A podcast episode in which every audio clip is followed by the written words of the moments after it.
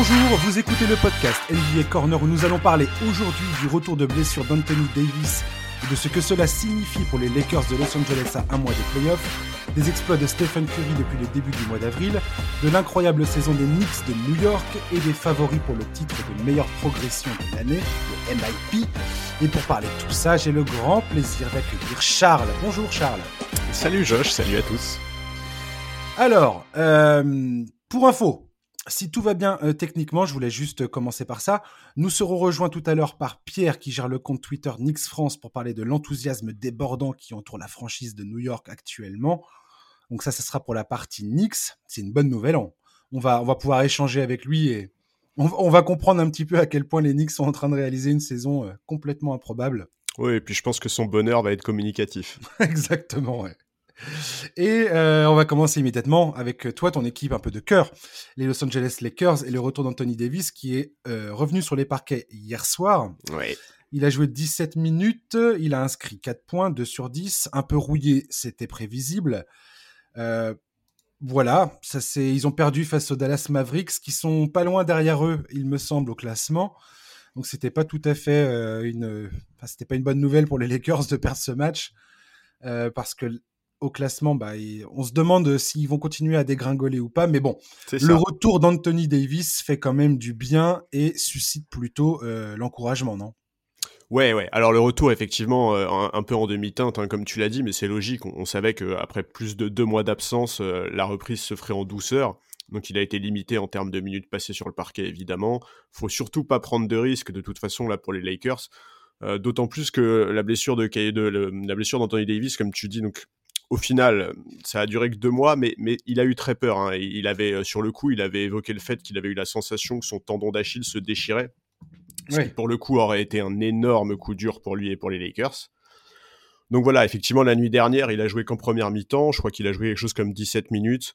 Euh, il a donné une impression euh, un peu frustrante. Il n'était pas vraiment dans le rythme. Il a été en difficulté au tir.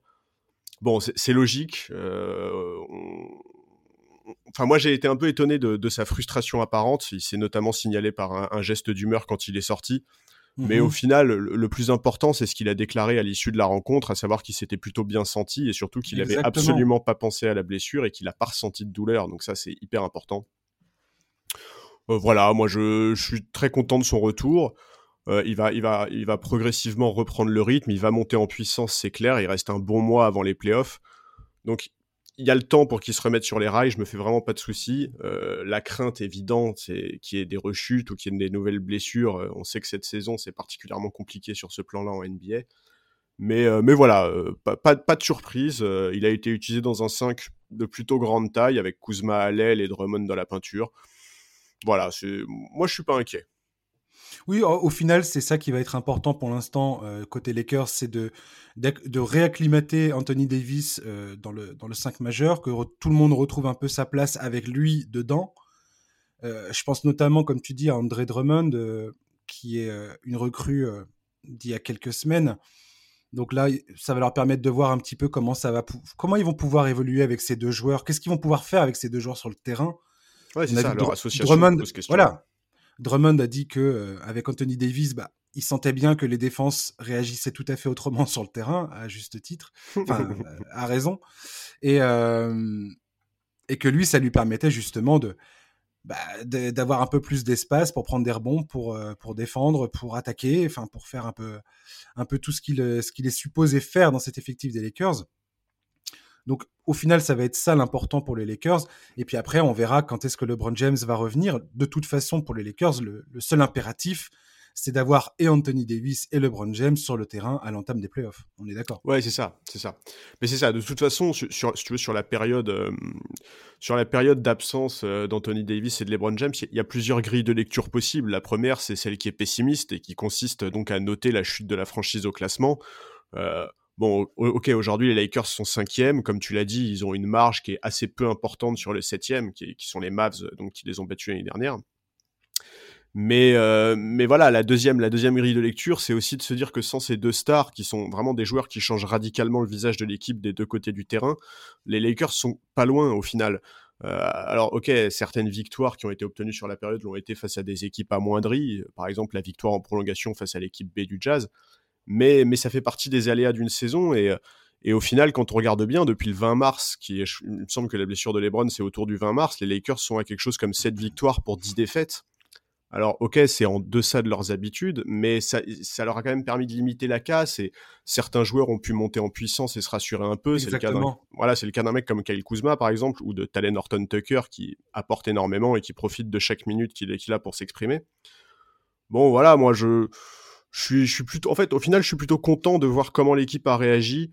Euh, je trouve que Vogel fait vraiment de l'excellent boulot. L'équipe a su maintenir un très bon niveau euh, défensif. Drummond cherche encore un peu sa place. D'ailleurs, Montrezarel aussi, mais mais voilà, dans l'ensemble, je trouve que l'effectif a bien répondu présent pour compenser l'absence des deux stars. Et, euh, je pense que la glissade aurait, au, classement aurait pu être beaucoup, beaucoup plus importante. Et dans ce cas-là, la conséquence, c'est que LeBron et Anthony Davis auraient été obligés de précipiter leur retour.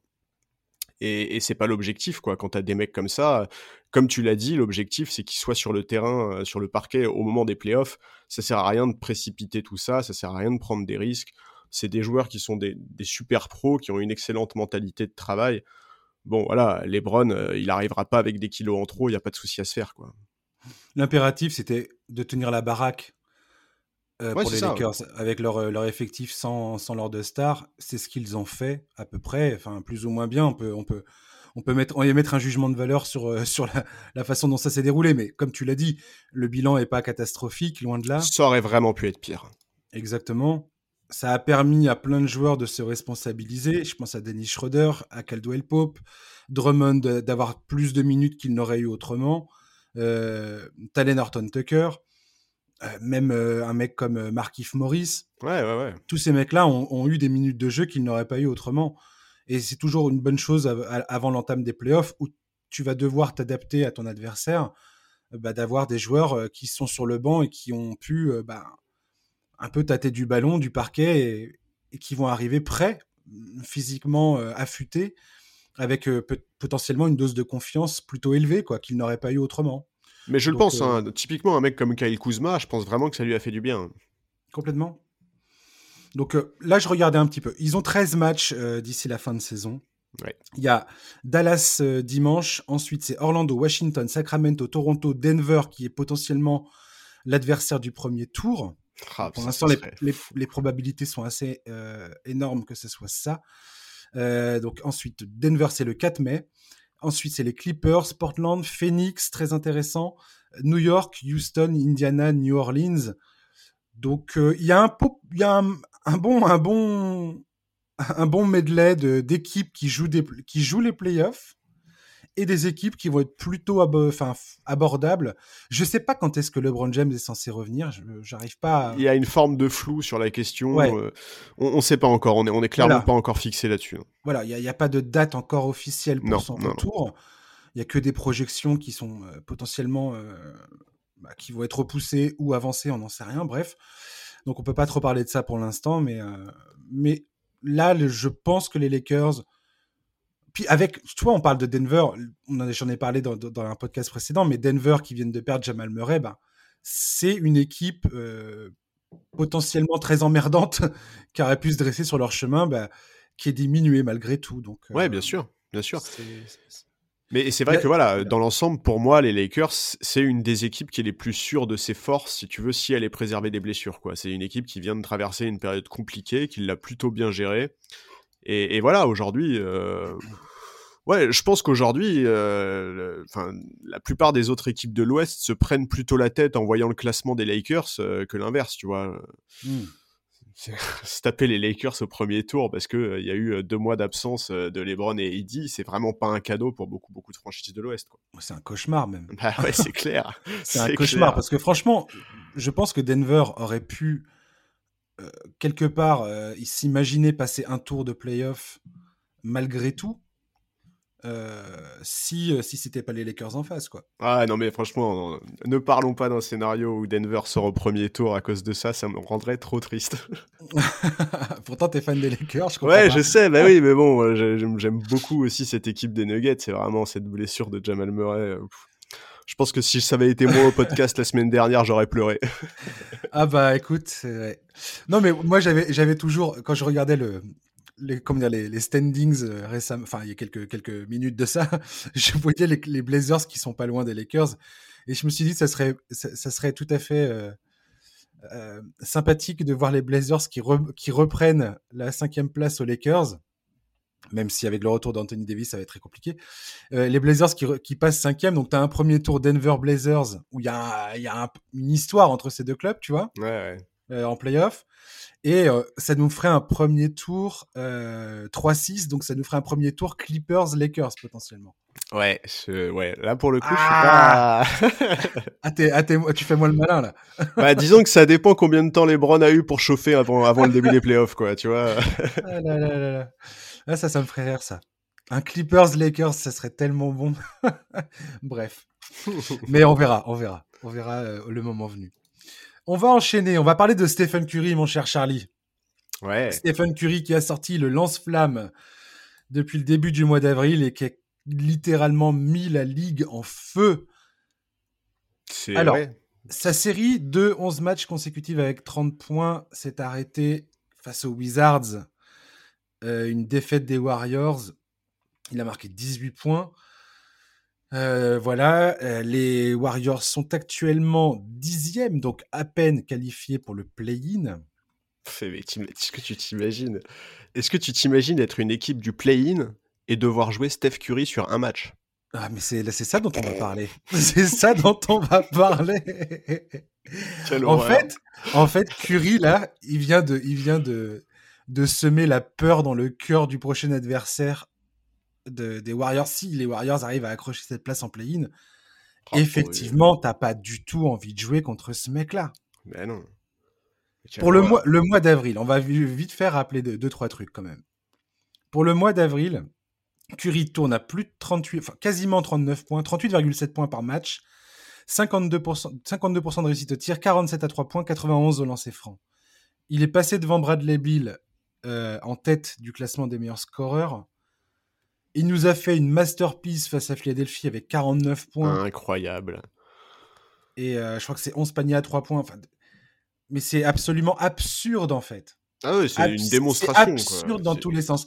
Et ça, ça je n'ai pas pu m'empêcher de me rappeler, toi et moi, Charles, quand on a fait un peu les previews de la saison, on s'était dit justement, ah putain, ça serait pas mal de retrouver le Stephen Curry plus ou moins proche de la saison 2015-2016, euh, que le mec nous refasse un petit peu, vu comment euh, l'effectif euh, se présente, se profile, avec la malheureuse absence de Clay Thompson. Et puis bah faut faut bien le reconnaître, hein, quand même un, un supporting cast qui est assez faiblard. Et ça on va en parler aussi. Et on, on se disait ça serait pas mal. On a hâte de voir Curry qui euh, bah, qui sème la panique dans le cœur de ses adversaires une nouvelle fois quoi, avec des performances complètement euh, venues d'un autre monde. Et c'est exactement ce qu'il est en train de nous offrir en ce moment. Et et bor- bordel, mais quel mais quel pied! Mais, quel pied Parce que Dieu sait que cette saison, elle est pas facile à vivre. Dieu sait que cette saison, elle est bizarre à plus d'un titre, que c'est pas toujours. euh, franchement, moi, j'ai.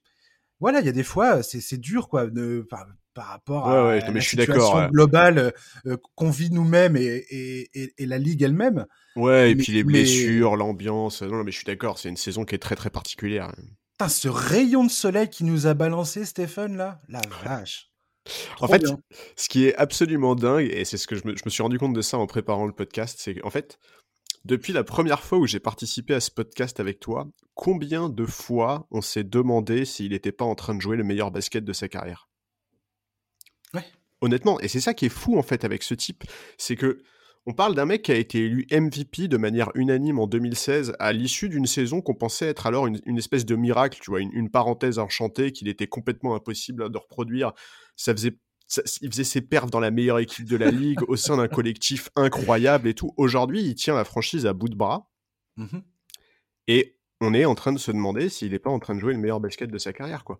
Alors, encore une fois, qu'on parle d'un mec qui a déjà eu des, des périodes absolument folles, mais folles. Et, et c'est, en fait, c'est terrible parce que c'est, aberrant. Enfin, euh, même, même Steve Kerr, qui est pourtant vraiment pas le plus maladroit pour manier les mots, il est à court de superlatifs, quoi. Euh, le match contre Philly, il met 20 points dans le dernier quart. Euh, le public de Philadelphie scande des MVP. ses coéquipiers quand ils sont interrogés au sujet de la série qu'il vient de faire là dont, tu parles c'est mmh en fait c'est pour une fois, c'est très intéressant d'écouter Wiggins parce que Wiggins, il explique que quand il était adversaire de Curry, il était hyper impressionné par sa créativité. Mmh mais qu'il n'y a que maintenant qu'il est coéquipier avec lui qui prend conscience de sa maîtrise et notamment de son jeu sans ballon absolument phénoménal. Et, mmh et, en fait, c'est ça, Curry, il a atteint un niveau de maîtrise de son jeu et de ses déplacements qui est honnêtement sans équivalent aujourd'hui. Enfin, moi, je, je, vois pas d'équivalent en NBA aujourd'hui. Et, en fait, on, en est à un stade où c'est difficile de trouver des nouveaux superlatifs pour parler de lui parce que il nous a offert tellement de matchs incroyables, de saisons exceptionnelles, de, de, moments complètement hors du temps en fait. Moi, il y a des moments où je regarde des matchs de Steph Curry et où je vois même plus le temps passer en fait parce que ce type-là est trop différent. Il fait des trucs qui sont trop inimaginables et, et ouais, il y a, en fait, tu, tu peux enfin tu peux pas que tu sois fan ou pas que t'aimes Golden State ou pas que en fait on s'en fout quoi genre au bout d'un moment il faut juste reconnaître l'excellence absolue de ce mec et, applaudir ce qu'il fait et, le remercier parce que comme tu le dis quel rayon de soleil incroyable c'est quoi mais on est, on, est, on est tout simplement face à l'histoire, Charles. Ouais, c'est exactement ça. On est, on est face au meilleur shooter de l'histoire et plus encore, en fait. C'est pas plus juste. encore. c'est plus encore très récemment, là, parce que dans, dans, ce podcast, on l'a déjà dit et répété, peut-être que certains en ont marre euh, qu'on le dise à, tout bout de champ, mais, mais Stephen Curry est, est une révolution dans le jeu, dans la manière dont le jeu est pratiqué. Et très récemment, c'est Patrick, euh, Patrick Ewing qui l'a dit à NBC Sports, qui a dit, voilà, euh, qui a fait le, le, parallèle immédiat entre Michael Jordan et Steph Curry. Il dit quand Michael Jordan est arrivé dans la ligue, euh, qu'il a commencé à dunker sur la tronche de tout le monde, à planter des points dans, la, dans tous les sens, euh, de voir un arrière qui domine le jeu, ce qui à l'époque, rappelons-le, était complètement, euh, c'était complètement révolutionnaire parce que la, la ligue était une ligue de pivots. Ça a toujours été des pivots qui dominaient. C'était, le jeu était fait pour ça. Mmh et Jordan arrive et change complètement la donne, change et, et voilà. Et qu'est-ce qu'on voit, c'est que tous les gamins se mettent à, à, tirer la langue, à faire des dunks et ainsi de suite. On, l'a bien vu l'impact culturel, euh, sportif de Michael Jordan. Et, et Jordan a participé à, à, au rayonnement de la, de la NBA au-delà des frontières américaines. Tout à fait. Ouais il faut jamais oublier ça. C'est que c'est quelqu'un qui a, complètement euh, aidé à internationaliser la ligue. Ah oui, bah il a révolutionné la vision du monde de la NBA, quoi. Voilà, parce que c'était un joueur tellement à part, tellement hors norme, tellement incroyable, tellement que n'importe quel euh, n'importe quel fan de sport en, en, général, euh, même pas un gars qui suit la NBA, pouvait voir des images de Jordan et se dire mais c'est quoi ce truc quoi? Hmm. Et je pense que Steph Curry, c'est la même chose. Et Steph Curry, c'est par sa capacité à tirer à trois points. Comme tu dis, il n'y a pas que ça. Steph Curry, c'est les mouvements sans ballon, c'est des appuis, c'est une défense qui euh, qui est loin d'être ridicule. C'est un basketball IQ qui est euh, qui est énorme. Ouais, c'est une faculté à, pénétrer euh, dans la raquette. Faut jamais oublier ça. Il a un pourcentage de réussite au cercle qui, qui est incroyable. Ouais, et puis je te dis, c'est un, c'est un, c'est un rapport au jeu, quoi. C'est, c'est, une, c'est une attitude sur le parquet. C'est, enfin, ce, ce mec-là aime jouer au basket plus que tout, en fait. Il n'y a pas le moindre doute, quoi, tu vois. Et, et c'est une inspiration, Steph Curry. Euh, dans la saison 2015-2016, on a bien vu, tout d'un coup, son, tout à coup, son maillot est devenu le plus vendu de, de, de la ligue, alors que c'était outrageusement dominé par LeBron James. C'est devenu vraiment le, la tête de gondole de la NBA en, je sais pas, en, l'espace d'une saison, quoi. Oui, mais parce que, enfin voilà, ce, mec-là défie la logique en fait. C'est, tu vois. Et, tous les gamins aujourd'hui veulent prendre des shoots à, euh, oui. à, tort ou à, c'est pas forcément une très bonne chose, j'ai envie de te dire. Non, bien sûr, mais mais, mais, c'est une inspiration. Ce mec-là est une inspiration pour la jeune génération. Mais oui, mais aussi parce, que ce qu'il fait est, incroyable. Et aussi parce qu'il est à notre portée, tu vois. Enfin, moi, bon, aujourd'hui, je, suis, je suis évidemment, je suis trop vieux pour rêver d'être Steph Curry, mais oh, arrête, arrête. Non, mais tu vois, quand on était gamin, quand on était gamin, on pouvait rêver d'être Steph Curry physiquement, tu vois ce que je veux dire? C'est-à-dire que il, il est pas dans, dans, dans, un standard physique qui est hors de notre portée euh, à, à, nous, euh, gens du commun, tu vois? J'ai peux... été fan d'Allen Iverson pour ça. Iverson faisait ma taille. Exactement. Euh, moi, je, je, je, peux, je peux pas rêver de je peux pas rêver d'être Giannis, je peux pas rêver d'être LeBron, je peux pas rêver d'être ces mecs-là, tu vois. Par contre, Steph Curry, bah, quand je le vois, je, je, ressens pas qu'il y a un monde d'écart, tu vois, entre nous d'un point de vue physique.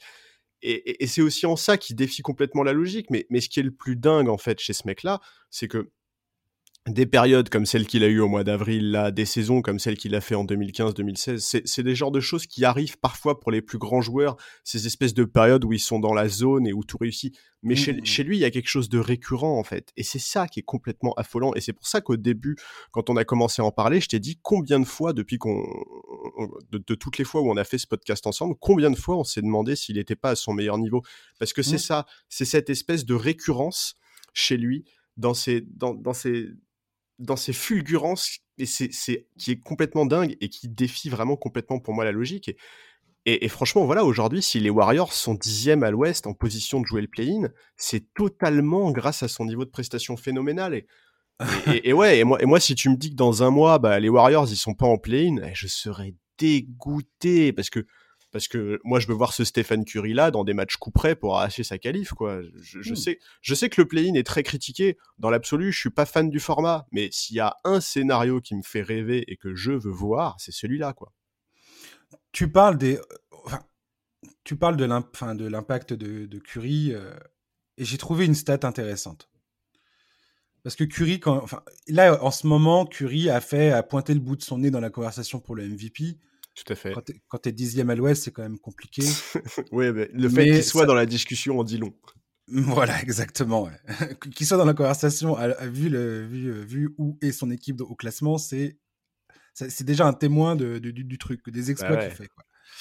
Curry, quand il est sur le parquet avec les Warriors, ils ont l'équivalent de la huitième meilleure attaque de la ligue. D'accord? Hmm.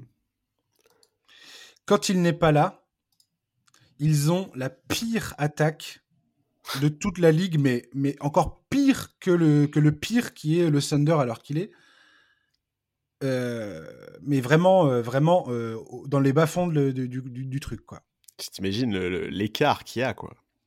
Bah, je vais te dire, il y a à peu près 15,7 points d'écart pour, pour sur 100 possessions. Ce qui est colossal. Mais colossal. Ah bah oui. Donc Curry, en fait, c'est sans lui, sans lui, il y a rien à Golden State aujourd'hui. Ils sont pas dixièmes, ils sont, euh, ils sont comme l'an dernier, ils sont euh, au fin fond du classement à l'Ouest et partis pour faire la loterie, quoi. Ouais, ouais, c'est ça, c'est, c'est ça, et, et, c'est, et enfin, ouais, et et tu vois, sur les, sur les, derniers matchs, quoi, il joue, euh, il joue quoi il, joue, il doit, jouer dans les 35 minutes à peu près de moyenne par match, un truc comme ça, tu vois. Mais qu'est-ce que ça va être quand en play-in, il va. ouais, tu vois, en play-in, il va jouer 40. Enfin, ça va être. Enfin, j'ai, moi, j'ai trop hâte, en fait, quoi. Je veux absolument que Steph Curry euh, nous vende du rêve en play-in. Je suis sûr que ça peut être incroyable. Et tu sais, l'autre fois, j'ai eu une conversation sur, Steph, sur Stephen Curry, justement. En fait, euh, pour comment, comment Stephen Curry pourquoi moi personnellement, j'ai commencé à parler de pourquoi je, pensais que Stephen Curry était différent que les autres, que d'autres superstars, que ses contemporains et même que, que d'autres superstars avant lui. Mmh et j'ai retrouvé une citation d'un mec euh, qui s'appelle Jared Wade et qui, je trouve, a fait une très, un, très bon parallèle. C'était pendant la saison 2000, enfin, c'était en mai 2018, euh, pendant la, enfin, au moment où Kevin Durant est aux Warriors. Et le mec dit ça. Il dit KD peut mettre 8 points pour, euh, pour l'équipe, chaque carteur, euh, chaque, chaque carton, euh, quand il veut, comme il veut. D'accord? Steph Curry, à contrario, c'est un mec qui en 5 minutes peut te faire t'interroger sur pourquoi tu pratiques ce sport et pourquoi tu es là, quoi. pourquoi tu es en train de subir ce torrent de flammes de ce mec-là. Et Curry, en fait, pour moi, c'est c'est ça sa grande particularité et c'est pour ça que c'est aussi jouissif pour moi de le regarder jouer, notamment après ce qu'on vient de voir ces derniers ces euh, ces derniers jours. C'est que c'est quelqu'un qui en l'espace de 5-10 minutes est, est, capable de faire de, de provoquer l'apocalypse dans un match. C'est-à-dire qu'il t'es es là, t'es euh, es à moins 2, tu te dis, ah, c'est bon, on est toujours au contact de l'équipe. Et là, Stephen Curry prend feu et tu te retrouves, t'es à moins 15, moins 20, quoi. et le gars t'a calé 20 points dans les dents et tu et tu sais même pas comment faire. Et tu sais très bien que c'est lui qui va prendre le shoot, qui va courir à travers les écrans, qui va se positionner là, qui va faire une feinte, qui va faire un dribble, qui va tirer à trois points, encore, encore, encore, encore, et il va te les enchaîner. Et tu vois, regardez les matchs et vous verrez les défenseurs. La saison 2015-2016, tu as 10 000 exemples comme ça. La sensation comme, je suis en train de te dire. Où les joueurs sont physiquement en train d'exprimer leur dégoût et leur impuissance par rapport à ce qui est en train de leur arriver. Tout à fait. Tout à fait, c'est exactement ça. Il n'y a aucun joueur que je connaisse aujourd'hui qui est capable de provoquer ce sentiment-là. Ou très très peu. Peut-être LeBron en playoff, tu vois, il y a des playoffs avec Cleveland notamment, ou même à, l'époque de Miami, où, il était capable d'avoir certaines performances où tu te dis, mais il n'y a rien à faire. Ce gars-là est juste trop fort. Ah, pour moi, c'est différent, tu vois. Curry, il renvoie une vraie sensation d'impuissance. Oui, voilà, mais c'est encore différent. Stephen Curry, il y a un espèce de truc qui est, il est foudroyant en fait. Ouais, ça. Je suis d'accord.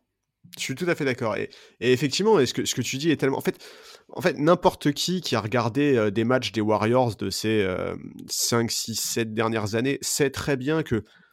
Enfin, c'est un truc qu'on a entendu tellement souvent. Les Warriors menés de 20 points, bah, le match n'est jamais terminé. Parce que on sait très bien que Steph Curry à tout moment peut prendre feu et se transformer en un espèce de lance-flamme humain complètement taré qui va qui va réduire l'écart en quelques secondes à peine quoi. Et, c'est ça c'est ça la magie de ce joueur et c'est ça qui, fait que vraiment le type est complètement différent. Et, moi je suis d'accord avec toi vraiment le le, sentiment d'impuissance absolue euh, qui est renvoyé souvent par les adversaires, le shoot qui prend euh, contre Casey, euh, le shoot complètement taré qui prend, euh, alors que les Warriors ont encore un temps mort en, overtime en saison régulière il y a quelques années, la réaction des joueurs est absolument dingue. Les mecs, ils ont les mains sur les hanches. ils, en fait, ils sont même pas surpris. Et c'est ça qui est fou, en fait. C'est que mmh. ils sont pas surpris, les mecs. C'est un peu... En fait, quand tu joues Steph Curry, t'as toujours ça dans un coin de ta tête. C'est, il y a un moment où s'il est dans le jour, le, bon jour où, l'interrupteur va s'allumer et où, où c'est terminé en fait. Quoi que je fasse, je ne pourrai rien faire.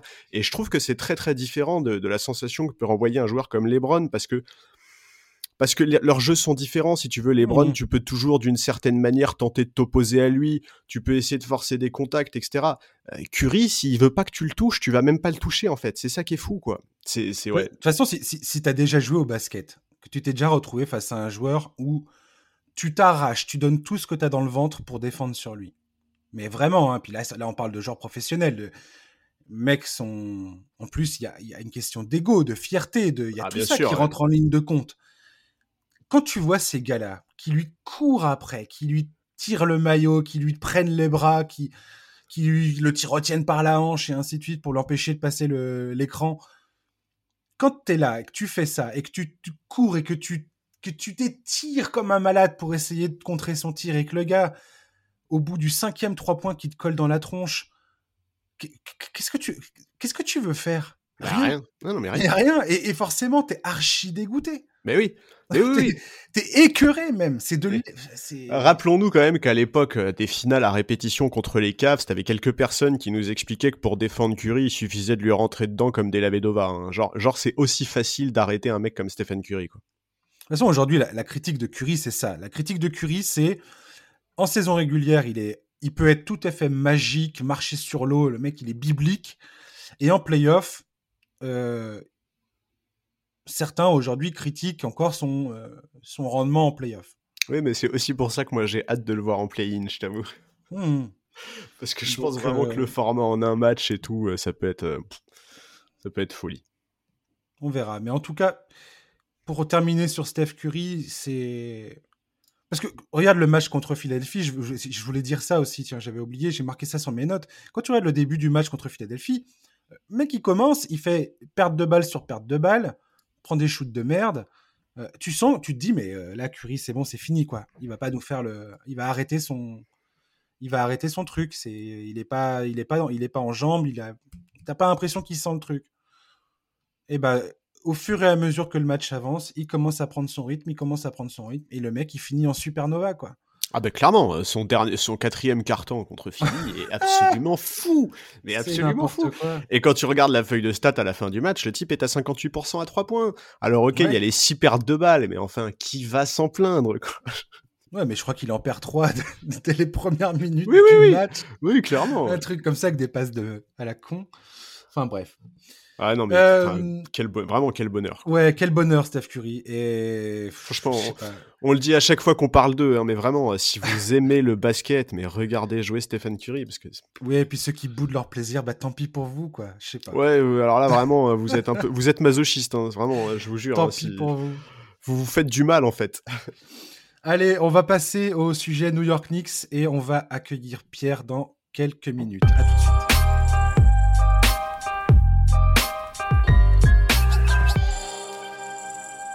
On est de retour dans le podcast NBA Corner et j'ai le plaisir d'accueillir Pierre du compte Twitter Nix France. Salut Pierre. Salut, salut à tous. Ça me fait plaisir d'être là. Ah bah ouais, tu m'étonnes. T'as plusieurs, as plusieurs raisons en ce moment ah d'être euh, d'être dans la notion de plaisir là. Ah ouais, J'ai envie de te dire. Ça faisait longtemps et ça fait du bien de profiter. Voilà, alors je vais faire juste un petit récap euh, vite fait. Les Knicks, en ce moment, ils sont sur une série de 8 victoires consécutives. Ils sont dans le top 5 défensivement. Ils sont quatrième à l'heure, à l'heure actuelle.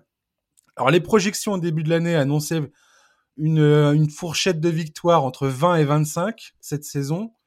Autant de dire qu'ils sont en train de, de, de complètement exploser les, les, prévisions. Euh, ils sont même quatrième de la conférence S, ce qui est complètement inattendu.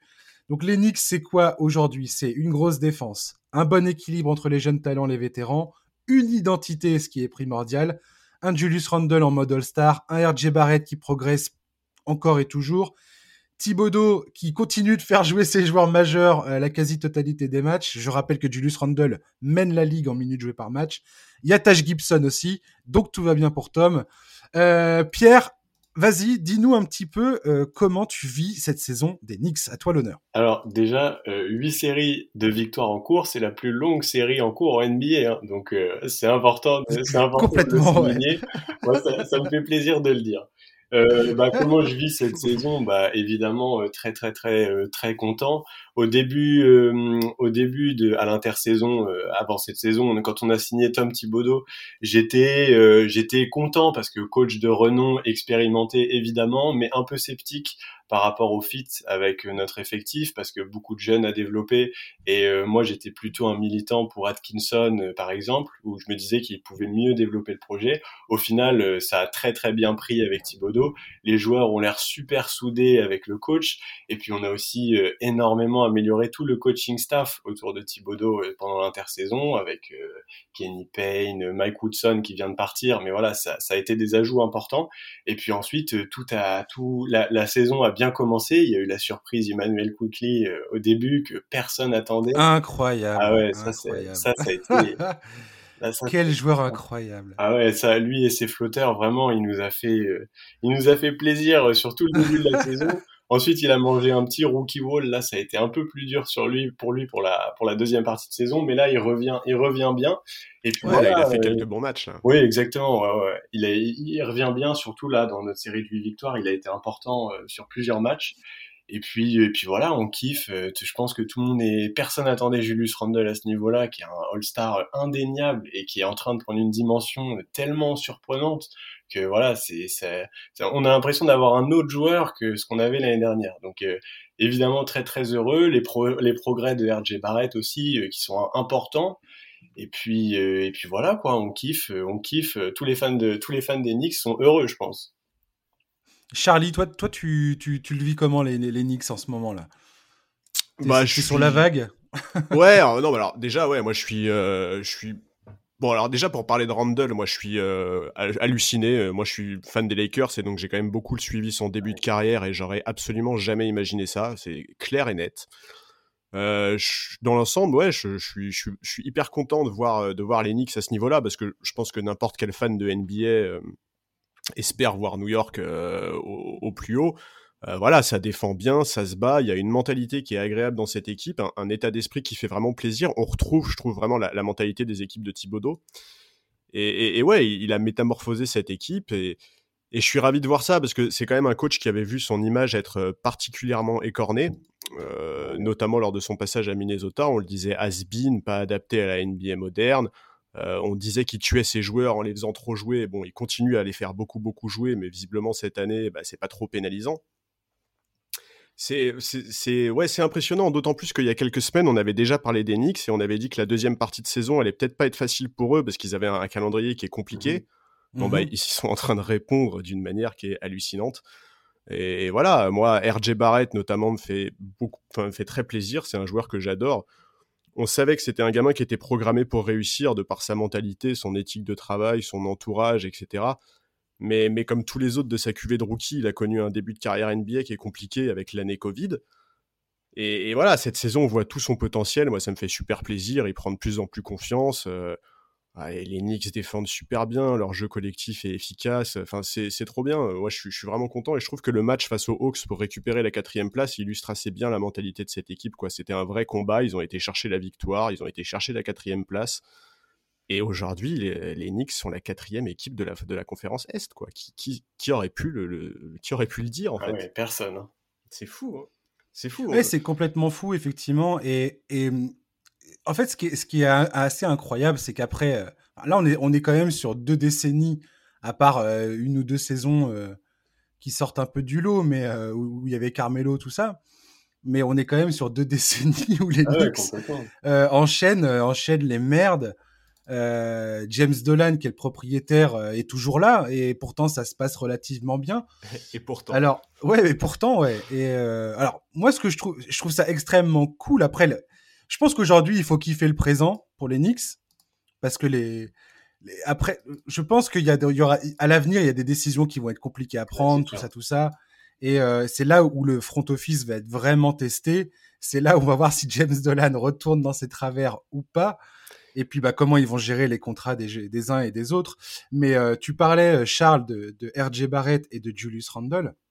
Et quand je préparais cette émission et euh, la partie des Knicks, j'ai j'ai bien, enfin, on voit bien que Julius Randle, c'est enfin c'est lui qui explique ça. Hein. Donc déjà il est il, il est actuellement en, en passe d'avoir la, la, plus grosse augmentation en termes de pourcentage de réussite au tir à trois points de l'histoire de la NBA. Ouais. non, mais c'est... C'est-à-dire que le mec était en dessous les 30% sur sa carrière, et là, cette année, il est à plus de 40%. Ce qui est complètement incroyable. Et en fait, Julius Randle explique qu'il a travaillé énormément pendant l'intersaison, pendant, pendant le, enfin là où il y a eu le confinement, tout ça, les Knicks ont bien évidemment pas fait les playoffs, donc il avait que ça à faire, il a bossé, bossé, bossé, bossé, bossé, bossé, jusqu'à devenir ce joueur capable de faire ce qu'il fait sur le terrain. Et Julius Randle n'est pas à 40% sur des tirs à trois points en spot-up tranquille, euh, mémé, dans, dans son fauteuil. Le mec te prend des step back euh, à reculons, limite il est en train de tomber, quoi. Oui, alors qu'il prend beaucoup, beaucoup plus de tirs à trois points que les saisons précédentes, quoi. Exactement. Et en fait, Julius Randle est devenu un tout autre joueur parce que cette réussite à trois points, et ça on en avait déjà parlé dans le podcast, a complètement ouvert son jeu. Il a également énormément amélioré sa création au tir, la distribution de la balle, sa, manière d'impliquer aussi ses, ses, coéquipiers dans le jeu. Le fait de tirer à trois points avec cette, cette, euh, cette réussite, eh ben aujourd'hui, les défenses ne peuvent plus faire ce qu'ils faisaient avant. Ça, on l'a déjà, on l'avait déjà expliqué, mais avant, les défenses pouvaient lui laisser un mètre. Aujourd'hui, ils peuvent plus faire ça, c'est impossible. Et ça change tout. Et en fait, Julius Randle, c'est magnifique parce qu'il il a réussi ce que très peu de joueurs arrivent à faire ou qui, est excessivement difficile à faire, c'est passer ce palier de je suis un très bon joueur à je suis un all-star, voire un franchise player. Ah ouais, non, mais complètement. Et si, pour rebondir un peu là-dessus, sur le jeu, le jeu qui est en train de développer Julius Randle, c'est que on, tout le monde sait ses, ses, ses qualités physiques. Voilà, c'est un bison de 110 kilos, euh, voire un peu plus, qui est capable d'enfoncer à peu près n'importe qui dans la ligue au poste, tellement il est puissant. Mais la, la, la, la technique qu'il est, est en train de montrer sur cette saison, euh, comme on le disait, les step back à trois points, les fade away qui rentrent, etc. Ça donne une dimension complètement nouvelle à son jeu. Et pour autant, maintenant, il, a, il est capable de rentrer ses tirs, mais il a toujours cette dimension physique. Je le, je le voyais dimanche dernier face au Pélican. Il y a eu des coups d'épaule entre lui et Zion. Euh, ça a fait trembler le parquet, quoi. C'était, euh, c'était, c'était vraiment très, très, très costaud. Donc, je pense qu'il a, il a, il a complètement amélioré sa palette offensive et c'est ce qui lui permet de faire une telle saison, quoi. C'est vrai que c'est impressionnant. Ouais, ouais, et puis il a aussi énormément évolué en termes de vision de jeu parce que ah quand, il était quand il était aux Lakers, c'était ce côté-là qui était insupportable chez lui. Quoi, il recevait la balle, il baissait l'épaule et hop, il fonçait, euh, il fonçait dans la raquette en se disant qu'il pouvait défoncer tout le monde. Sauf que Évidemment que non, en NBA, ça suffit pas. Et, c'est vrai qu'il avait vraiment des. Dans, ses, dans ses choix, il avait vraiment énormément de progrès à faire. Et en fait, on avait l'impression qu'il n'était pas intéressé par cet aspect-là. Il cherchait pas à progresser. En tout cas, quand, il était aux Lakers, c'était le tout début de sa carrière. Et, c'est vrai que, ouais, aujourd'hui, euh, de ce point de vue-là, la différence est. La différence est énorme, quoi. C'est vraiment, c'est trop bien. Et, ça change absolument tout son jeu. Complètement. Et RJ Barrett, je trouve, est également partie intégrante de cette révolution. On parlera peut-être après des, autres joueurs, mais RJ Barrett, c'est également une progression, euh, Pierre t'en parlait tout à l'heure, une progression... Euh, ah ouais, non, Il, est dans, il est dans sa deuxième saison, le mec a augmenté son pourcentage au tir de 43 à quasiment 47%, son tir à 3 points de 32 à 39%, et ses lancers francs de 61 à 73%. C'est énorme. Je sais pas si on réalise en fait à quel point ce n'est absolument pas évident de réussir une telle progression sur en l'espace d'une saison. Et, récemment là, euh, voilà. Et, récemment là, c'est euh, Kevin O'Connor de The Ringer qui a, fait une petite vidéo sur RJ Barrett et il interviewe notamment Drew Hanlen qui est son coach personnel. Et Drew Hanlen explique très bien que RJ Barrett, c'est ce que tu disais Charles, a une éthique de travail qui est telle que le gars est prêt à faire tous les sacrifices nécessaires pour améliorer son jeu. Et quand as un joueur comme ça, Popovic l'a déjà dit d'ailleurs euh, à propos de des joueurs qu'il recrute quand, il recrute des joueurs pour les Spurs, euh, sa, façon de, faire venir des... Comment il sélectionne les talents. C'est aussi ça, c'est est-ce que tu kiffes le basket Est-ce que tu as envie de t'entraîner Est-ce que tu as envie de suer sang et eau pour réussir? Et RJ Barrett, c'est ce mec-là. Pour, et je conclurai là-dessus euh, pour cette, ce que je suis en train de dire, c'est que pour moi, ce qui est le plus important aujourd'hui du côté des Knicks, c'est peut-être ça. C'est le fait qu'ils ont deux joueurs en Barrett et Randall qui ont une éthique de travail qui va forcément bâtir la, enfin, qui va être à la base de la culture du club. Et c'est ça dont la franchise avait besoin. Et, que tous les autres joueurs qui sont autour d'eux, notamment les jeunes, les Quickley et ainsi de suite, tous les gens qui vont arriver là vont voir que Randall et Barrett, qui sont les tauliers, enfin les, visages de la, de la franchise tout du moins, bah, sont des gars qui se donnent à 200% à l'entraînement. Et ça, pour moi, c'est hyper important. C'est même capital, en fait. Ah ouais, bien sûr. Mais, en plus, c'est ça. Randall et, et, Barrett sont les représentants de tout ça. Et cette saison, ils sont entourés de col bleu comme euh, Alec Burst, Nerlens Noel, etc. Des mecs qui font le travail. Derrick Rose, il est ultra important dans ce ah ouais. ah ouais. Derrick Rose contre, contre Dennis Smith Jr. et un second, euh, second tour de draft. Eh ben moi, tu vois, ça pour l'avenir, pour l'avenir, moi je trouve que c'est un côté un peu rassurant parce que tout à l'heure, tout à l'heure tu disais qu'il fallait savourer le présent parce qu'on savait pas quel choix là, le front office allait faire. Cette saison, le front office s'est pas planté et l'arrivée de Derrick Rose, elle a fait un bien énorme alors que honnêtement, le trade, le trade avait été moyennement apprécié par non seulement des fans de la franchise, mais même des observateurs de la NBA. Et force est de constater que Derrick Rose en sortie de banc et apporte énormément. Quoi. Ah ouais, et, et c'est vrai que quand ça s'est fait, bon, on n'a pas lâché grand-chose puisque de toute façon, Dennis Smith Jr. allait, allait partir en J-League chez nous, donc euh, bon, on n'a pas, on, a, on donne pas grand-chose pour récupérer Derrick Rose qui est de toute façon en fin de contrat, mais son, son apport est, est, est absolument incroyable. Et on avait même peur que qu'il mange du temps de jeu à Quickly, et au final, au final, pas du tout. Le, le, le, dernier match, je me souviens plus exactement euh, quand, lequel, mais bah, je crois que c'est contre les Hawks. Les deux mettent 20 points, et euh, bon, c'est, c'est, ils arrivent très bien à combiner en ensemble en sortie de banc. Derrick Rose, ça marche super. Il distribue le ballon, il calme le jeu, il accélère quand il faut. Non, vraiment, c'est un apport majeur dans notre saison.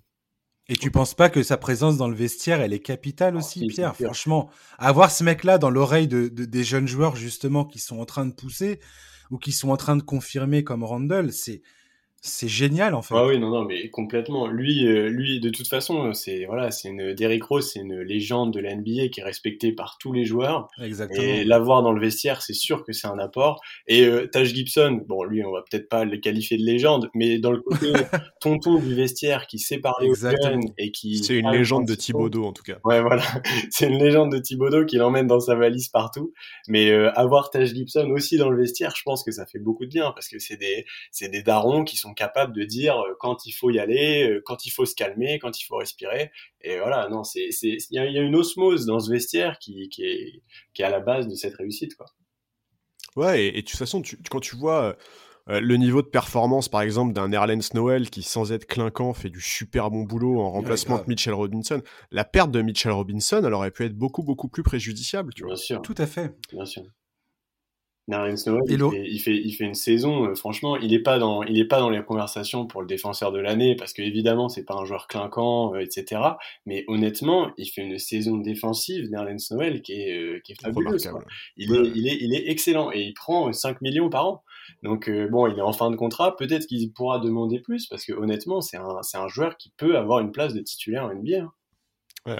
Mais vraiment, crédit énorme à Thibodeau parce que c'est aussi lui qui crée les circonstances, tu vois, pour que ce, ce, ce genre de truc arrive, quoi. Ah ouais, complètement. Non, Tom Thibodeau, c'est voilà. Et puis quand on le voit, les images que il y a eu beaucoup de photomontages de comparaison entre l'attitude un peu passive qu'on a eu de Fisdale ou autre, qui était là à sourire sur le banc, ah voilà. Thibodeau, c'est Thibodeau, il, est animé par la victoire. Il est tout le temps après les arbitres. Il, il prend tout le temps ses challenges pour euh, quand il y a des fautes un peu litigieuses. Voilà. Évidemment, c'est un coach, c'est son rôle, mais lui, il le fait avec une passion débordante qui fait que ça mène aussi le groupe, quoi. Oui, complètement. Après, moi, je, je, je, continue de voir Thibodeau qui euh, abuse encore du temps dans, le temps dans la distribution des minutes de ses joueurs quoi. Ah Alors aujourd'hui, on se pose pas la question parce que Randall a 26 ans, euh, Barrett il a 20 ans, donc tout va bien. Mais euh, oui, mais tu vois, si, les Knicks finissent quatrième à l'est, qui passent un premier tour de playoff et qui font des playoffs plutôt correct, sans avoir de grosses blessures. Est-ce que vraiment il aura abusé sur le temps de jeu? Non, pas du tout. C'est bah pas, pas, ça que je dis. C'est que c'est. Est-ce que je, prends le problème dans l'autre sens C'est super ce qu'il fait. Je, je, contredis pas ça.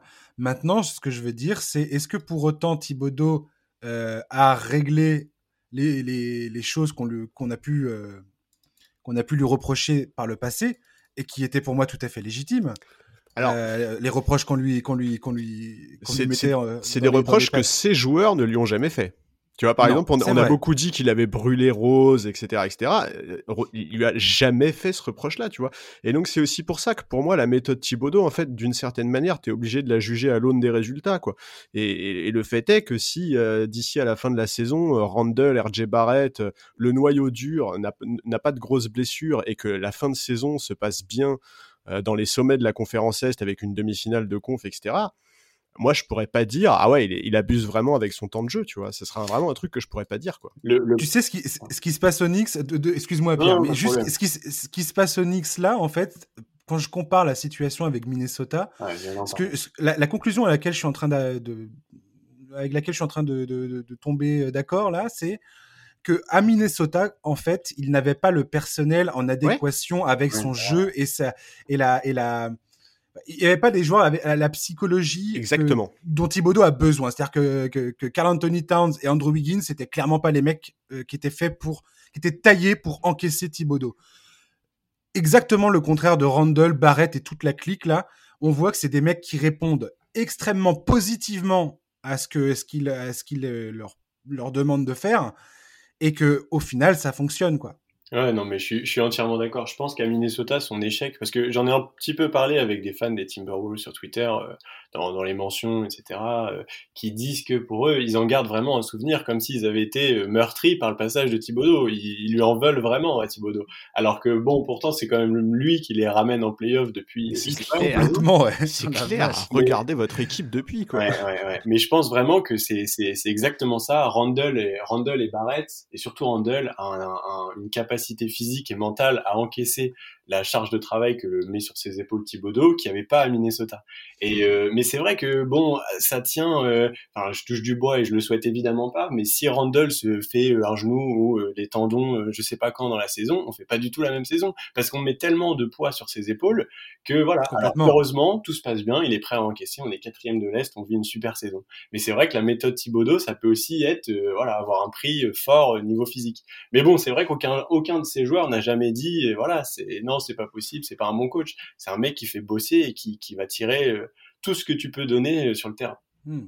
Alors messieurs, pour, pour, terminer sur New York, euh, est-ce que vous pensez, on va commencer par, par Charles on, on, terminera par Pierre, est-ce que vous pensez que les Knicks peuvent décemment espérer finir dans, bah, entre la quatrième et sixième place, donc éviter le play-in, sachant que dans les derniers matchs de la saison qu'ils vont jouer, notamment ils ont une espèce de road trip début mai qui est absolument atroce, où ils vont avoir Memphis qui ont récupéré euh, Jaren Jackson, Denver, Phoenix, les Clippers et les Lakers. Ouais, moi je pense ils ont, ils ont, ils ont un, ils ont un calendrier de malades. des, équipes qui sont vraiment en train de, de, de chercher à soit se placer euh, en playoff, soit qui jouent pour quelque chose. Charles, tu, tu, tu, tu penses qu'ils peuvent s'accrocher ou pas C'est Pierre qui joue pas grand monde qui tank. Écoute, oui, je, je pense sincèrement qu'ils peuvent s'accrocher. Ouais. Je pense qu'ils sont, ils sont vraiment dans, dans, dans une bonne dynamique. Je, je, vois, je vois, sauf problème physique évidemment, euh, comme le disait Pierre, je, je vois pas, euh, je vois pas pour quelle raison ils se mettraient à dérailler là tout à coup quoi. Hmm. Vraiment, je, je, vois aucune raison dans leur jeu de, tu vois, aucun point faible flagrant ou, ou hmm. raison de s'effondrer quoi. Alors, Pierre, ton sentiment? Moi, moi déjà, si je peux, si je fais une petite rétrospective de l'évolution de mes sentiments pendant la saison, au début de la saison, quand ça a commencé à bien se goupiller, je rêvais qu'on soit dans le play-in. Déjà, je me suis dit, si on est dans le play-in, c'est magnifique. Là, aujourd'hui, on vise, on vise une place en play-off sans passer par le play-in, et aujourd'hui, on est même dans une position d'avoir l'avantage du terrain. Alors effectivement, on est une fin de calendrier. C'est n'importe quoi. Ah ouais, c'est fabuleux. Ils vont avoir l'avantage du terrain en playoff au premier ah oui, mais c'est normal.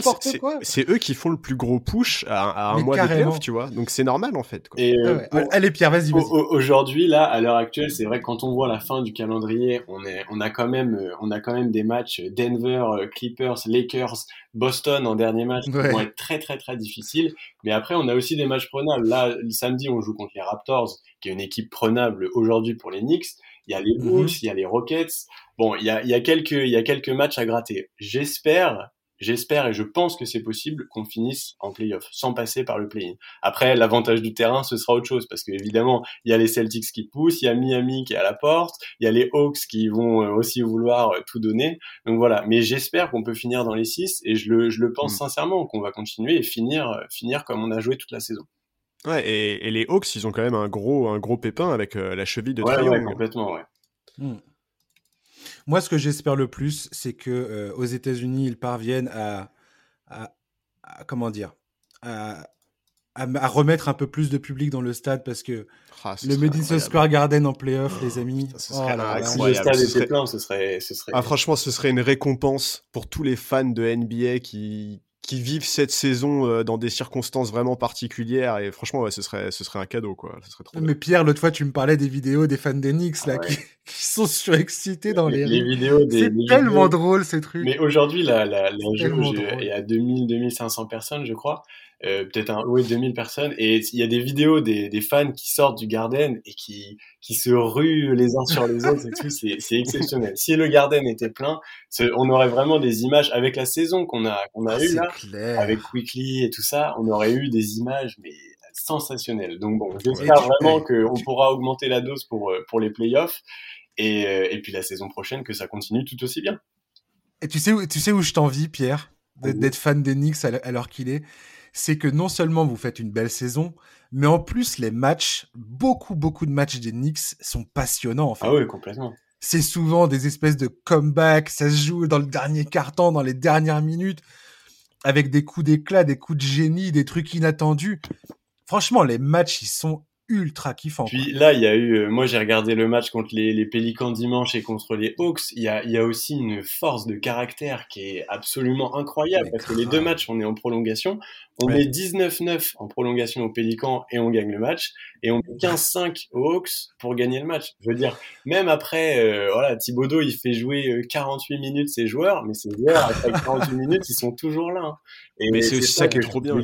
C'est vraiment, je me suis régalé c'est aussi ça qui est trop bien avec cette équipe en fait, c'est que quel que soit leur adversaire au premier tour des playoffs, ils vont leur rentrer dedans ah sans se prendre la tête une seule seconde et, c'est vraiment, enfin vraiment l'état d'esprit de cette équipe est, trop bien. C'est vraiment une équipe qui a pas froid aux yeux et ils peuvent vraiment emmerder du monde et, ouais vraiment pourvu qu'il y ait du public quoi. Ah ouais, ce serait magnifique.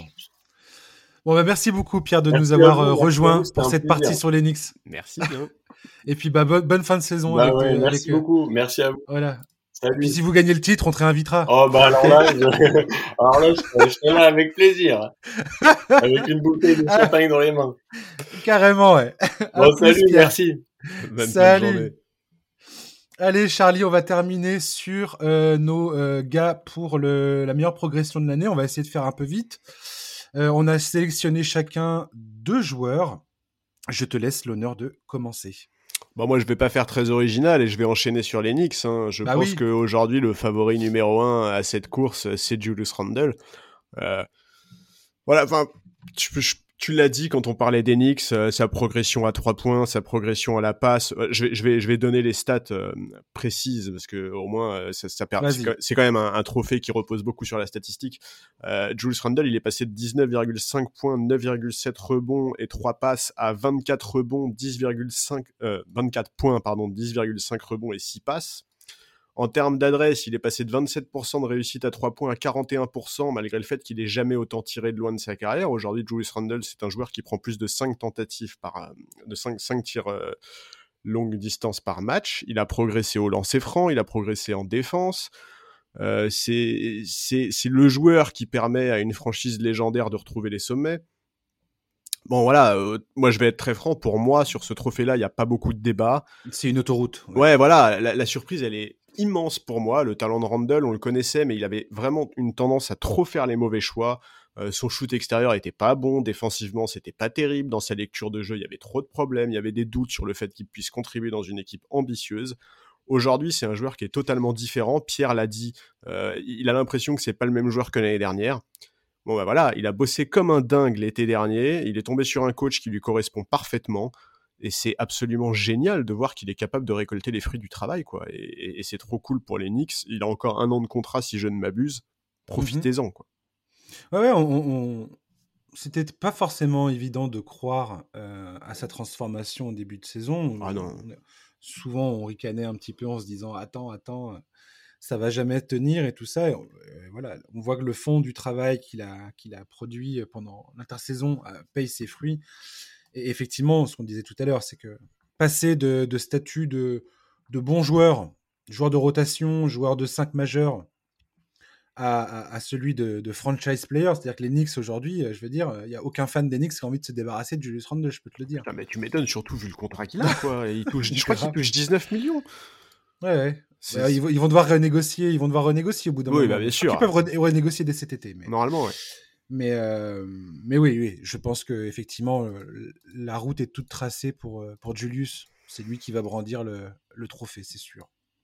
Ouais, ouais, ça, ça semble bien parti pour. Et au passage, s'il il brandit le trophée, ça fait deux ans d'affilée que c'est une des anciennes jeunes pousses des Lakers qui obtient ce trophée, alors qu'à l'époque on disait quand même que cette équipe n'avait aucun avenir, que ces jeunes n'étaient pas intéressants, etc.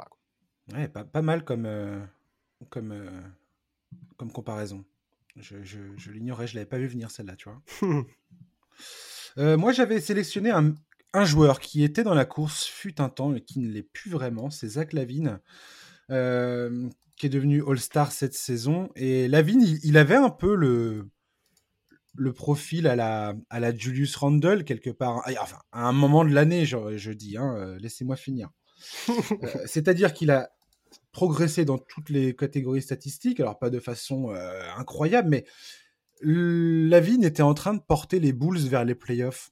Ouais. Et c'était assez incroyable, avec 50% au tir, 41% à 3 points.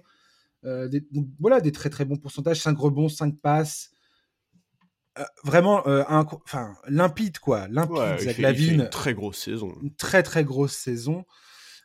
Mais pourquoi je l'ai gardé dans mon, dans mon classement du MIP Parce que je ne comprends pas comment les Bulls. Enfin, si, je comprends, parce qu'on en a parlé, toi et moi. Oh, oui. On, s'est bien dit que l'arrivée de Nikola Vucevic n'allait pas forcément changer grand-chose. Et malheureusement, on a eu raison. Et, euh, là, les Bulls sont en train de s'éjecter eux-mêmes de cette, de cette foutue, de ce foutu playing, quoi. Et je, ah bah, je, oui, suis, je suis abasourdi par, euh, par, ce, par ce truc. Ah ouais Ça te surprend tant que ça? Bah, qu'il quitte, euh, qu'il quitte là, un moment ils étaient euh, dans les dans les 6 6 7 places. Ouais ouais, tout à fait. Ça why not quoi? Alors qu'il se fasse carrément éjecter de la course euh, au play-in, ouais ouais, ça me surprend ouais. Complètement. Je m'attendais pas à ce qu'il surtout avec Vucevic, enfin je veux dire Vucevic, je sais très bien que je le respecte énormément. Euh, je pensais pas que ça allait changer la donne. C'est ce qu'on avait dit à, à cette époque-là. C'est qu'on avait dit euh, pour moi, les, Bulls viennent de signer pour devenir euh, les nouveaux Magic de la conférence Est, à savoir euh, une septième ou une huitième place en playoff, un petit tour et puis s'en va. Là, ils vont même pas jouer un tour, les Bulls. Bah, ouais, ouais, avec la saison de Lavine, avec le recrutement de Vucevic, alors je dis pas que c'est une révolution, mais euh, je, trouve ça extrêmement décevant et je pense ah que les fans des Bulls sont extrêmement déçus. Ça, je suis d'accord, c'est très décevant. Et effectivement, je pense qu'au début de la saison, les attentes étaient tout autres. Maintenant, euh, ouais, voilà, les, problèmes qui, existent dans cette équipe des Bulls, on en a parlé, euh, je crois que c'était il, y a trois semaines, bah, c'était au moment de la trade deadline. C'est ça. Et voilà, effectivement, Zach Lavine fait une saison qui est remarquable. Maintenant, collectivement, ça ne répond pas. Il euh, faut peut-être aussi se poser des questions sur Billy Donovan. Euh, bon, voilà, il y, a, des gros problèmes dans cette équipe, c'est clair. Euh, Zach Lavine continue de progresser. maintenant, bon, tu vois, voilà, tu, fais la comparaison avec Orlando. Vucevic, il n'a pas non plus joué les playoffs chaque année avec Orlando, tu vois. Moi, c'est ça me... Ouais, ça, moi, je t'avoue qu'ils sortent des play-ins. Bon, je l'aurais peut-être pas parié, mais ça m'étonne pas non plus. tu vois, quand je les vois jouer au quotidien, quand je les compare avec leurs concurrents directs bon, euh, que, les Bulls et les Raptors soient les deux franchises euh, qui sont, qui sont aujourd'hui sorties des playoffs, rappelle-toi quand on faisait la comparaison entre les différents projets euh, de la conférence Est, c'est justement les Bulls et les Raptors dont on avait dit hm, c'est vraiment des projets en lesquels je crois pas beaucoup quoi. et aujourd'hui, voilà quoi. Bah, les Bulls, c'est typiquement le club qui a fait un choix qui peut sembler un peu, un peu, tu vois, enfin, aller dans le bon sens, du style on prend Vucevic, qui est un pivot quand même extrêmement capable, extrêmement fort, euh, et on espère que ça va nous permettre de passer un palier. Mais, mais dès le départ, tu sentais bien que c'était un coup d'épée dans l'eau, cette histoire. Ouais. Et euh, sauf que, bah, il y, a des conséquences quand même. Parce que les Bulls l'ont pas, l'ont pas fait venir gratuitement, Vucevic. Donc, euh, donc c'est des décisions qui sont compliquées et, et c'est pas payant du tout cette histoire. Non, non, c'est clair. C'est clair que c'est pas payant. Donc euh, oui, Charles, euh, ton, ton deuxième joueur. Ouais, alors moi, le, bah, le deuxième joueur dont je voulais parler, je vais un peu rester dans l'évident, parce que c'est vrai qu'a priori, c'est quand même celui qui est le plus cité euh, avec Julius Randle pour ce classement, c'est Jeremy Grant. quoi. C'est Jeremy Grant qui, qui est à mes yeux, qui à mes yeux fait une saison qui est absolument remarquable, et, et je suis obligé de le citer aussi parce que c'est une manière pour moi de faire mon mea culpa. Euh, parce que moi j'étais très dubitatif sur son départ des Nuggets. Je le trouvais tellement important pour Denver, notamment en défense, et j'avais d'énormes doutes quant à sa capacité à assumer les responsabilités offensives que Motor City voulait lui confier. Et, et voilà, il a parfaitement répondu présent. Euh, il progresse dans tous les domaines. Il a pris une envergure différente en tant qu'individu. Il, il, a fait notamment une superbe interview pour The Athletic dans lequel il explique les raisons qui l'ont poussé À, à, signer à Détroit. Et très franchement, je, je conseille à tout le monde de lire cette interview. Elle est hyper intéressante. Voilà, au final, euh, Jeremy Grant, il parle de 12 points, 3 rebonds, 1,2 passes à 22 points, 4 rebonds, 4,6 euh, rebonds, 3 passes.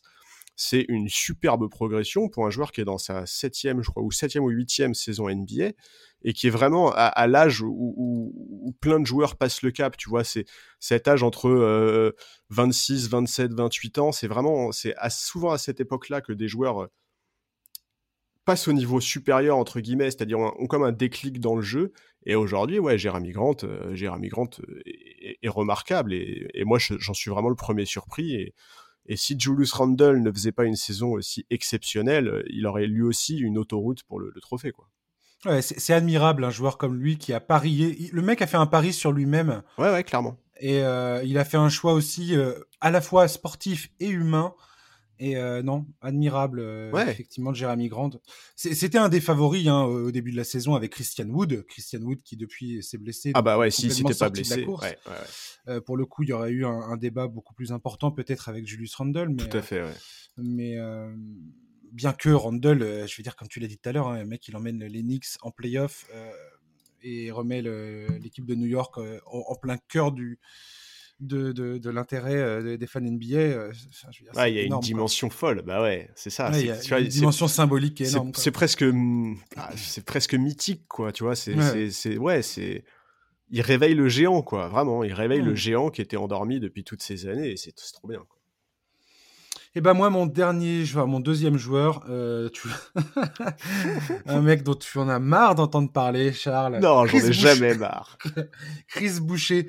Je voulais juste faire un big up à Chris.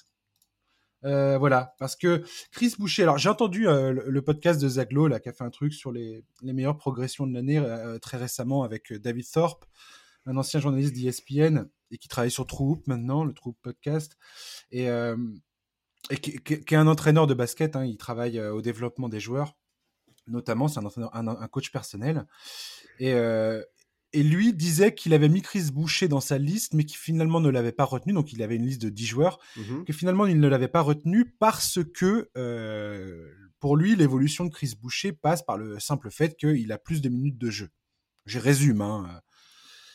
Et ben moi je suis pas du tout d'accord avec ça. Parce que Chris Boucher, c'est quand même un mec qui vient de nulle part euh, alors oui, il joue plus de minutes, mais, mais est-ce que c'est pas aussi euh, ça qu'on demande à un joueur? Est-ce que c'est pas le plus difficile finalement pour un joueur?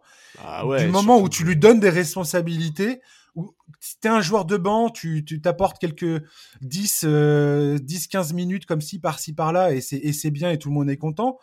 Et là, Boucher, ces dernières semaines, il nous, avait fait, il nous a fait des matchs qui sont complètement hallucinants. Mais surtout qu'il n'est pas dans le confort, euh, Boucher. C'est-à-dire qu'il prend, il, prend de, il prend de l'ampleur dans une raquette qui est quand même un peu désertée euh, par les départs de Pau Gasol et Sergi Baca. Enfin, c'est pas la tâche, elle n'est pas facile hein, pour Chris Boucher. Euh, moi, j'avoue que je, ne suis pas convaincu par cette idée de c'est juste parce qu'il a plus de minutes, quoi. Hmm. D'abord, il, est, il a plus de 50%.